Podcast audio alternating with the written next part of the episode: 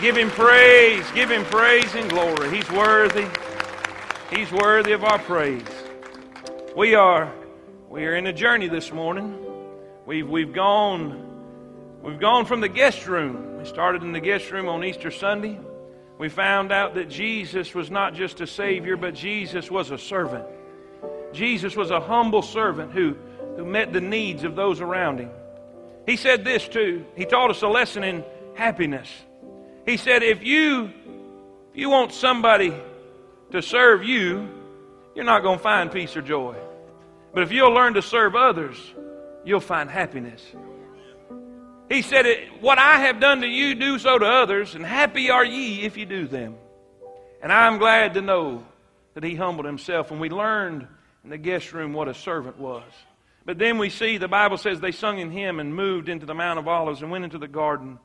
And in that garden, which we know was the darkest area of Jesus' life, where he submitted to take that cup of sin, he submitted to take that cup of sin and become sin so that I could be free.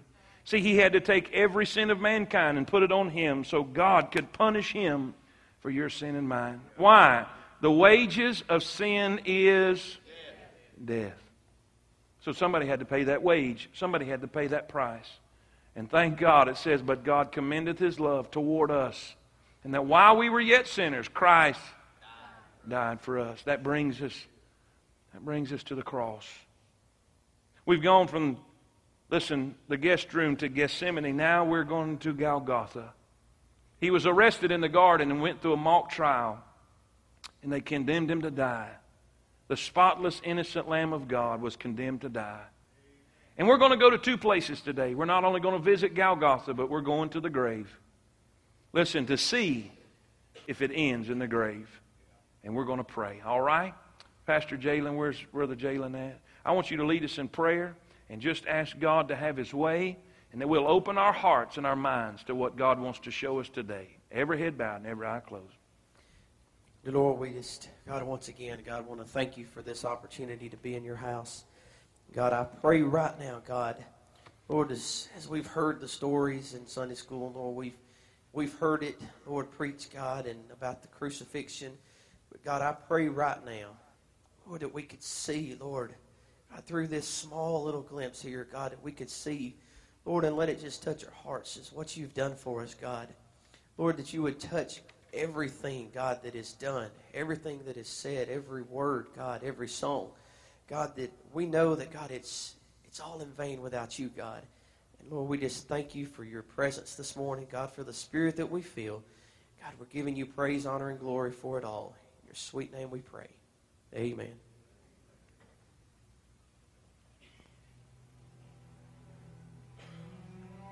Then delivered he him therefore unto them to be crucified.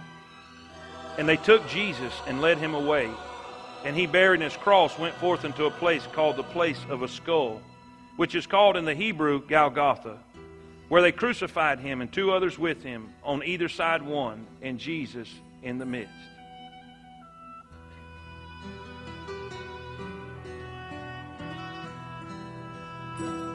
Down the Via Dolorosa in Jerusalem that day. The soldiers tried to clear the narrow street, but the crowd pressed in to see the man condemned to die on Calvary.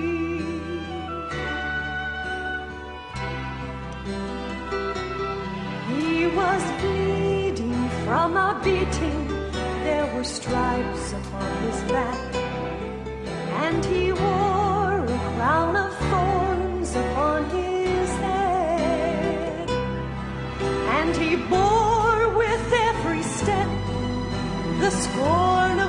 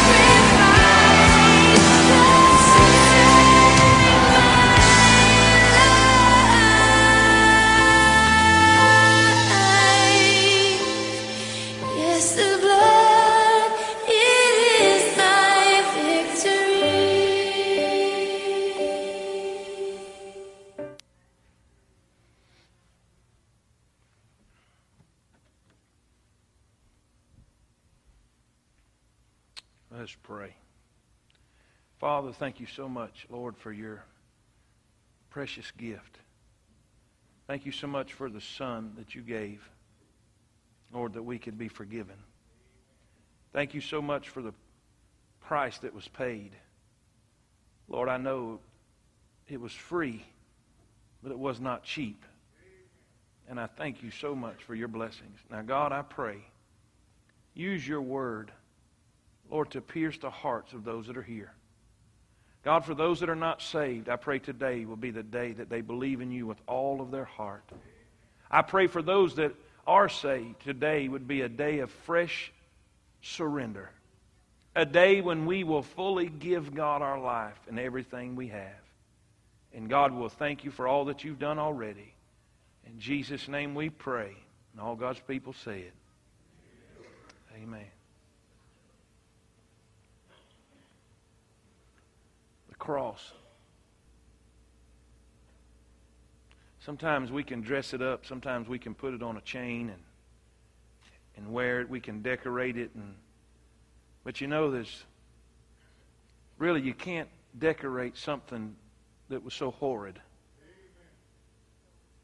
See, the cross was man's answer to God's love. The cross was the worst humanity had to offer. But you know, the cross was the best God had to offer. Listen, there's, there's so much that we can learn from the cross. There's so much we can learn from this situation that we would be all day, all year, you know, knowing the truth of what happened on this old rugged cross. But there are three simple things I want to share with you today. It's really important. If you don't get anything, if you don't, if you don't learn anything, if you don't know anything, when you leave here today, don't, don't miss these three things.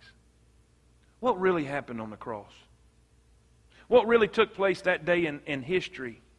Way back, way back, many, many years ago. I mean, I mean, the epic of humanity took place that day. But what really happened? I know in my Bible, my Bible says a lot about the cross. And it says a lot that we need to know. One of the most familiar verses in the Bible is John 3:16. For God so loved the world that he gave his only begotten son that whosoever believeth in him should not perish but have what? Everlasting life. God so loved the world. I read another verse. The Bible says, But God commendeth his love toward us, and that while we were yet sinners, Christ died for us. Not, not when we got better, not when we turned over a new leaf, not when we fixed all our problems, not when we quit all our bad habits, but He loved us just like we are. And the Bible says that God commendeth that love. The word commendeth means to put on display. Uh, God knew that talk was cheap, and God did more than talking. He did talking in John 3.16. In Romans 5, 8, He showed you how much He loved you. And when I look at the cross, I can't help but see, I can't help but know that this is a place where love was expressed. Love was expressed. We try, we try and we buy flowers for people. We, we maybe buy chocolate candy or we, we might buy jewelry to express what we feel about somebody, to, to, to put on display, say, look, I, I feel this way. And, and you know, those are meager attempts to share love, but God did the ultimate. Greater love hath no man than this, that a man laid down his life for his friend. No greater love, no greater expression of love, no greater uh, uh expression of, of passion could anybody do but lay his life down. That is the ultimate way, that is the ultimate display. And Jesus laid down his life for you and me. This is a great expression of love. You say, well, oh, come on. Listen, do you realize at any moment Jesus could have called thousands of angels from heaven to take him off that cross? At any moment, any time. You say, but he was God. No, he was all human. He was 100% human, but he was 100% God. You got to understand, he felt everything you felt. He felt every stripe. He felt every bruise. He felt every puncture wound. He felt it when they stuck the spear in his side. He felt it when they spit in his face. He felt it when they plucked his beard out. But he did it because he loved you. You know, it's easy. I say easy. It's easier to see that God would die for Mother Teresa. It's easier to think and to comprehend in our mind that that Jesus would die for Billy Graham. But you know what my Bible says? My Bible said he died for Jeffrey Dahmer. My Bible says he died for Adolf Hitler, who killed countless number of Jewish people and was responsible for many more. He died for him. The Bible says, scarcely would a man die for a good person, much less a sinner. But because he loved you, he said this Father, forgive them, for they know not what they do. You see, he could have started over in the, in the Garden of Eden when Adam and Eve messed up in the garden. He could have destroyed them and started all over, but there was only one problem. When he created them, he fell in love with them. He's so in love with you. He's so in love with you. There's no way for me to even be, in, be, be able to come close for me to explain how much God loves you. But this is a good start. The cross was an expression of love. But not only was it an expression of love, the cross the cross was an exchange of life. It was a life that was exchanged. If you'll give me that verse, brother, if you'll give me that verse. Watch this right here. Hebrews 2 9.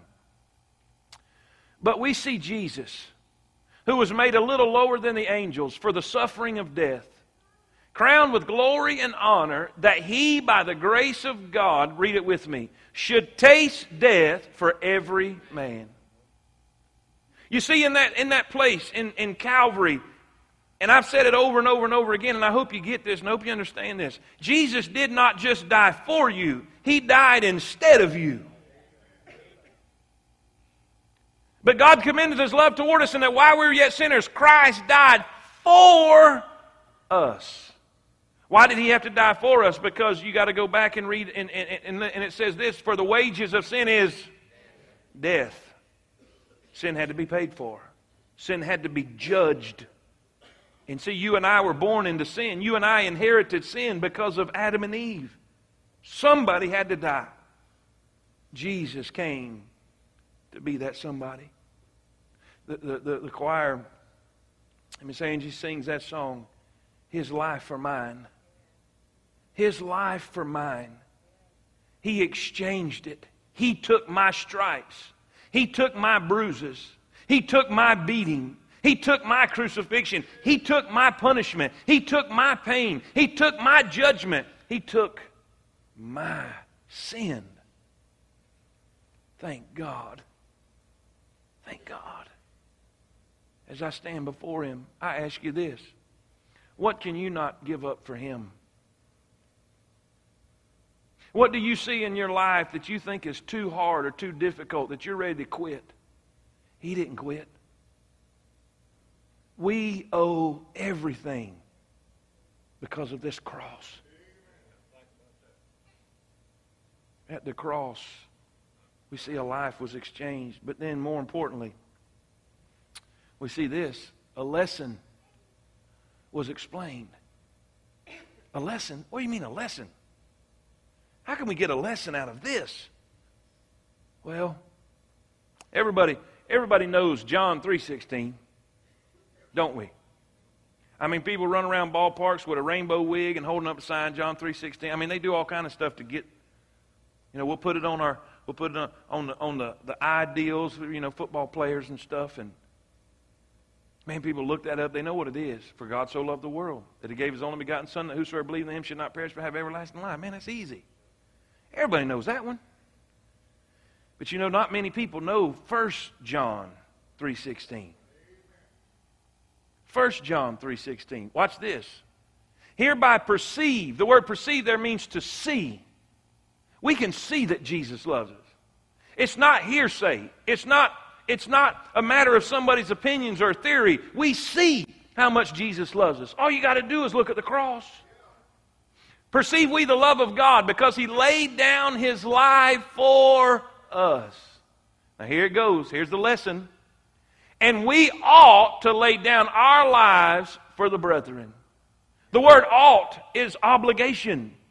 We have an obligation because of what Jesus did for us. We have an obligation to do something for others. You mean to tell me he wants me to give my life for somebody else? He wants me to jump in front of a bullet or he wants me to, to take somebody? No, no, no, no, no, no. You don't understand. He doesn't want you to die for somebody else. He already did. He wants you to live for somebody else.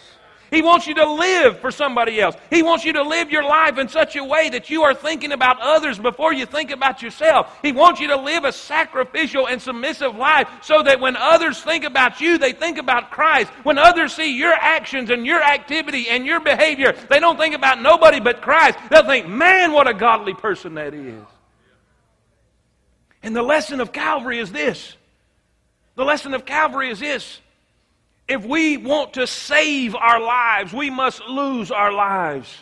And if we try to hoard up and it's all about me and it's all about what I want, it's all about my dreams and my desires and my plans and what I want, you're going to lose everything. But if you're willing to say, God, I surrender all. God, I come to the cross of Calvary and I surrender my life to you. I surrender my hopes to you. I surrender my dreams to you. I surrender my children and my family to you. God, everything I have is yours. You know what you'll find? You'll find joy in life. You'll find peace in life. You'll find satisfaction in life. You'll find real hope in life. You'll find out that when you give it up, that's when you really receive it. But if you try to keep it up and hoard it, you'll lose it all. Oh, what a lie. What a lesson. He says, Give me your life and watch what I can do with it. Give me your dreams and watch what I can do with it. Give me your hopes and watch what I can do with it. But he can't do nothing with it till it gets out of your hand. Preacher, you don't know what's happening in my family. Yeah, I do. You're trying to run it. Preacher, you don't know what's I've got a mess in my life. That's because you're at the wheel. You know, I know it's a country song. I know it's a country song, and you might not think you ought to say nothing about a country song in church, but I'm just telling you, some of y'all need to let Jesus take the wheel. And it's not just a cool song to sing. We love it. It was a hit, and you know, Jesus take the wheel. I'm telling you, that's a reality. Jesus, take the wheel of my life. God, I surrender. I let go. I, I found, you know, I found out the more I got my hands and stuff, the more of a mess I make. When I look at Calvary, he said, It's all yours. Father, not my will, but thine be done. And he gave up the ghost. What does that mean? He said, Die. Die. You see? Well, we're not going to go there. That's such a good. He had to tell himself to die because he didn't have the sting of death, because the sting of death is sin. I need a witness. That's another story. Listen, Golgotha teaches us that we need to let go and we need to surrender and give our life to Him. But do you know what? Jesus didn't just come to die. He had some other plans. he said, You're going to get me. He said, You're going to destroy this body of mine. But I got news for you. In three days, I'm going to take it back again. You may put me in the ground, in three days, I'm coming back. Are you serious? As a heart attack. You see, this was not enough. This was not enough. There was more that needed to be done. You say, but he said it is finished. The payment for our sin was, but there was something else that needed to take place for him to be who he said he was. Now, most of y'all know we were supposed to leave here yesterday at 6 o'clock.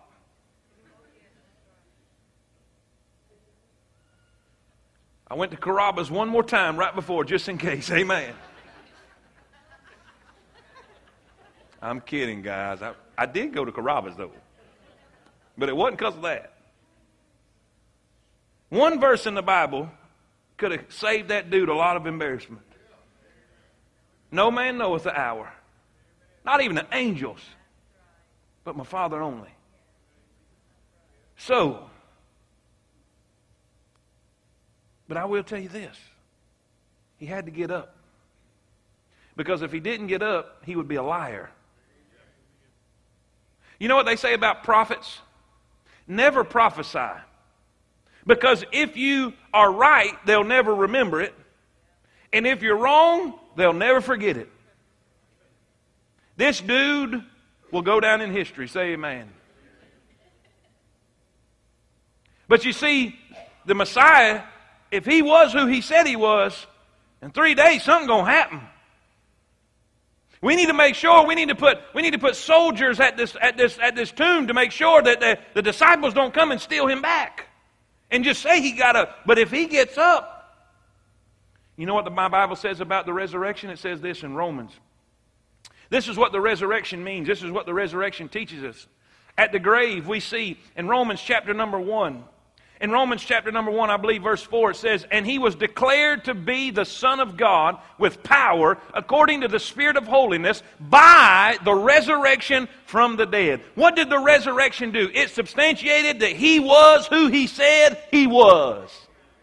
The, the resurrection proved that he was the Messiah. The Bible says that God proved it and gave us confirmation that he was the Messiah. He was the great I am. When Jesus was here, he said, I was before Abraham was. I am the bread of life. I am the living water. I am the resurrection and the life. I am the way, the truth, and the life. No man cometh unto the Father but by me. And on the third day, when he got out of the ground, God said, This proves it in the resurrection, we see the holiness it proves. He was who he said he was. You know how to test a prophet? If what he says comes to pass. We tested him yesterday at 6 o'clock. He lied. Hello. But Jesus said something in the very moment, the very hour, the very day. It happened just like he said it was going to happen. It proved that he was who he said he was. Listen, it not only proved he was who he said he was, but B, write this down if you can. Help. We see it was the help. It provides us. You see, Jesus knows me and he knows you. He knows I'm weak, and so are you. He looked at Peter and said, Peter, son, you, you, you got good intentions. Your spirit's willing, but your flesh is weak. How many of y'all know what I'm talking about right there? Let me tell you how, let me describe my life. I'm saved and I'm trying to be a Christian. Does anybody know what I'm talking about right there? I'm born again. I'm blood washed. I'm telling you, my name's in the Lamb's Book of Life. I'm heaven bound with the hammer down. I'm telling you, I've got, I've got an address on Hallelujah Boulevard. I've got all that stuff, but sometimes I'm going through hell on earth. Sometimes I'm trying my best not to lose my temper. I'm trying my best to keep my cool. I'm trying my best to be what God wants me to be. And you know what? Sometimes that's easy preaching and hard living. There's been days in my life I wish I could trade places with you and let you preach a while and let me go out there. Say amen. I've, let's move along. And you know, God saw that. And God knew all of that. So he said, Here's what I'm going to do I'm going to give you the word to live by, but I know you're going to need help. So I'm going to send you a comforter. I'm going to send you a teacher. I've got plans for you. You're going to need help. How many y'all need help to be a Christian? I do. God knows I do. So this is what my Bible says. This is a cool verse. I'm telling you, this is a cool verse. Look at this. Romans 8:34. Who is he that condemneth? In other words, who's going to condemn you? Who's going to who's going to come and rail on you? We know the Bible says the devil is the accuser of the brethren. Now watch this. It is Christ that died, yea, rather, that is risen again. He got up so he could do this. Who is even at the right hand of God, who also maketh intercession for us. He got up so he could go up, show up for our behalf. Let me explain it this way. In, in 1 John chapter 2, verse 1 says, If any man sin, we have an advocate with the Father. An advocate with the Father. You know what an advocate is? It's basically like a lawyer. Somebody to intercede, somebody to stand on their behalf. I, I had to go to court with somebody. I had to go to court with somebody. I don't know why, but that is, they, they just like preachers to go to court with them. I, it's like a lucky rabbit's foot, I guess. I don't know what it is, but preacher, would you go to court with me? Well, that time I did. And Judge Cheney come out the room. Does anybody know Judge Cheney? He's like 73 feet tall, 27 feet wide. And he comes out with that, with that black robe on, and I'm, I'm telling you, I'm not exaggerating this a bit, I got weak in the knees. And I wasn't even the one standing in front of him. And, and the guy said, Were you going to go up there with me? I said, No. I would have, but I didn't want to. Man, I was standing there and I'm just thinking, had never been no courtroom like that. That's the first time I, I'm just looking, thinking, oh God. And he called his name. Oh man. Just hearing that. They called the gentleman's name. My heart went down to my ankles. I'm thinking, I'm never going to make it through this. And instead of that gentleman standing up, another gentleman stood up. And it wasn't even the gentleman whose name was called. But this other gentleman had a suit on, slick haircut, and a briefcase. And he walked down in front of Judge Cheney and said, Your Honor, I am such and such, and I'm here to represent him. And I thought, woohoo! And man, all of a sudden, God reminded me of that verse. That when the devil comes before the judge of all mankind and says, I saw what he done. I'm here to tell you he is guilty. He is guilty. And when he calls my name and I feel like I had to stand up, somebody stands up on my behalf named Jesus Christ. He came back from the dead and now he's my advocate. Now he's my intercessor. And he says, Hey, I represent him. Sick him, Jesus. Thank God we don't have to stand alone. You know, I see, I saw some folks, I saw some folks stand before, see, there was a bunch of people there. And I saw some people stand before the judge with no representation. And boy, I thought about how hard it's going to be one day when people who die lost and do not trust Christ as their Savior, one day they're going to stand before the judge with no representation. And they're going to be judged for their sin and be cast in eternal judgment. God help them. But you know, my Savior got up so that he could stand before the judge and intercede on my behalf. You know what? Let me, let me give you this last one. The resurrection, not only we see the holiness it proves, but we see the help it provides. But look at this here. This is cool. I want you to see the hope it promotes. The hope it promotes. I went to a funeral home one day when I was a kid. I went to a funeral home one day when I was a kid with my dad. And, and you know, our kids are just, their minds scattered brain. We're all over the place, you know. And I'm walking beside dad, and he's talking with the funeral director. They're taking care of some business. We walk into a little room. There's a little viewing room, and there was a casket there. I, I don't know what I was thinking. I don't know what I thought was going to be in that casket, but it, it just we were standing there, and, and, and, and, and, the, and the funeral director just lifted up the lid, and, and there was a person there. There was, it, they were getting ready for a viewing, and, And all of a sudden, I'm telling you, I just got, I, I don't, it just shocked me so bad. I, I just, I lost off. I couldn't feel nothing. I mean, just, just scared me so bad. I didn't ever want to go in another one. I didn't want to go to a funeral.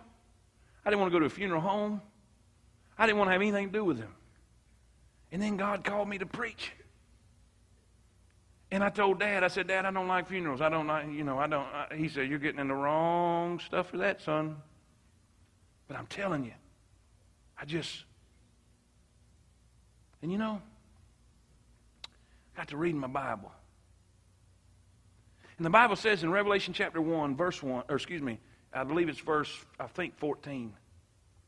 I am he that liveth and was dead. But I'm alive forevermore. And you know what? Most of y'all know, most of y'all know that I like to coon hunt. And and I don't get to go that much anymore, but when I do get to go, there's another creature out there in them woods that you don't want your dog running after. It's called a possum. How many of y'all know what a possum is? Listen, scientists say they're really smart. Really. They say they're really smart. I'm thinking, okay, if they're really smart, why are they dead all over the road? You know the old saying, why did the chicken cross the road? To prove to the possum it could be done. You know, that's. But they say they're very smart creatures. And this is, this is, this is the thing.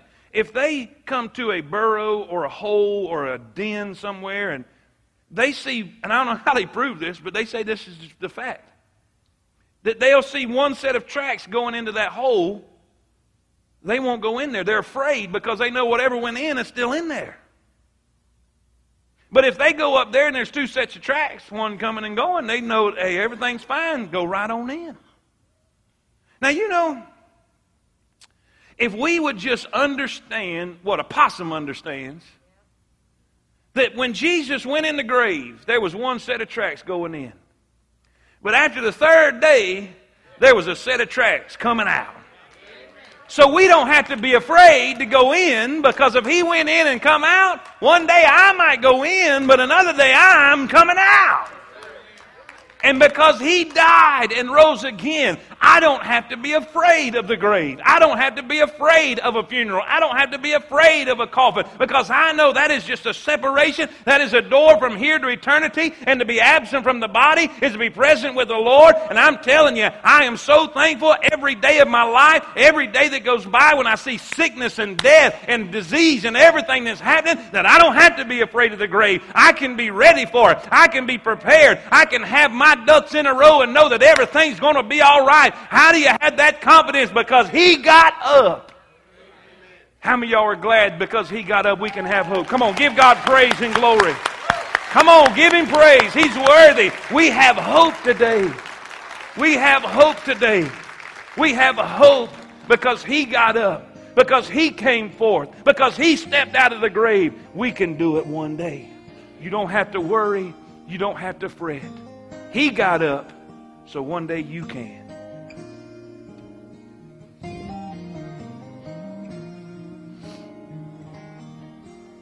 In Christ alone, my hope is found. He is my light, my strength, my song, His cornerstone, the solid ground, firm through the fiercest drought and storm. What heights of love, what depths of peace, when fears are stilled and striving cease, my comforter, my all in all,